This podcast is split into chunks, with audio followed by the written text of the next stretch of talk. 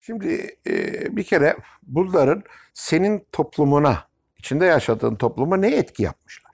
Şimdi sen sanayi devrimini değerlendireceksin diyelim. E senin sanayi devrimi diye gördüğün şey senin memleketine gelmemiş. O arada değil mi? Ve ondan sonra senin memleketinin çöküşüne sebep olmuş. Şimdi şurada bunu nasıl değerlendireceksin? Diyeceksin ki 18. yüzyılın sonu, 19. yüzyılın başında sanayi devrimi neler yaptı Avrupa'da? E bugün aynı şeyi mi yapmak lazım? Hayır. Çünkü bugün sorunlar değişik.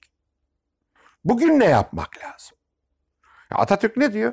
Ben size hiçbir ayet, hiçbir dogma, hiçbir şey bırakmıyorum. Bilimsel düşünün yeterdi. Çünkü biliyor ki kendi uyguladığı şeyler e, 1930'ların 1920'lerin problemleri. E, bugün o problemler değişti. Değil mi? Şimdi sen gelip efendim ben Atatürk'ün yaptıklarını yapacağım dersen Atatürk bile bir tarafıyla güler sana. Değil mi? Atatürk'ün zamanında şu elindeki telefon yoktu. Atatürk'ün zamanında bilgisayar yoktu. Atatürk'ün zamanında uzaya gidilmemişti. Değil mi? Şimdi bütün bunlar var.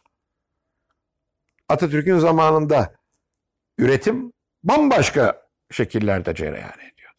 Bugün bambaşka şekillerde cereyan ediyor. Değil mi? Dolayısıyla gerek yazarları okuduğun zaman, gerek e, işte sanayi devrimi gibi, Fransız ihtilali gibi falan olaylara baktığın zaman şuna bakacaksın. Bunların nedenleri neydi? Toplumlarında ne etki yaptılar? Benim toplumum o zaman ne yapıyordu? Değil mi? Ama bugün senin yapacağın bir kere toplumda sıkıntı görüyorsan o sıkıntıyı bir tespit et önce. Nedir sıkıntı? Ondan sonra çözüm ara. Atatürk'ün yaptığı budur.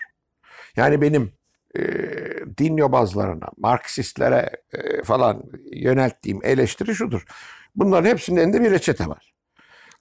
Hasta arıyorlar. Kardeşim böyle olmaz. Önce hastayı gör. Hastalığını öğren. Ona göre reçete yaz. Hazır reçeteyle hiçbir şey olmaz. Değil mi? Atatürk'ün en büyük tarafı odur. Hazır reçete yok elinde. Ama problemleri tayin ediyor. Yani değil mi? Yakup Kadri Karaosmanoğlu geliyor Atatürk'e Cumhuriyet Halk Partisi programı hazırlanırken diyor ya paşam diyor bu partinin doktrini yok diyor.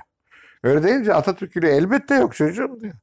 Doktrin yaparsak hareketi dondururuz diyor. Kafaya bak.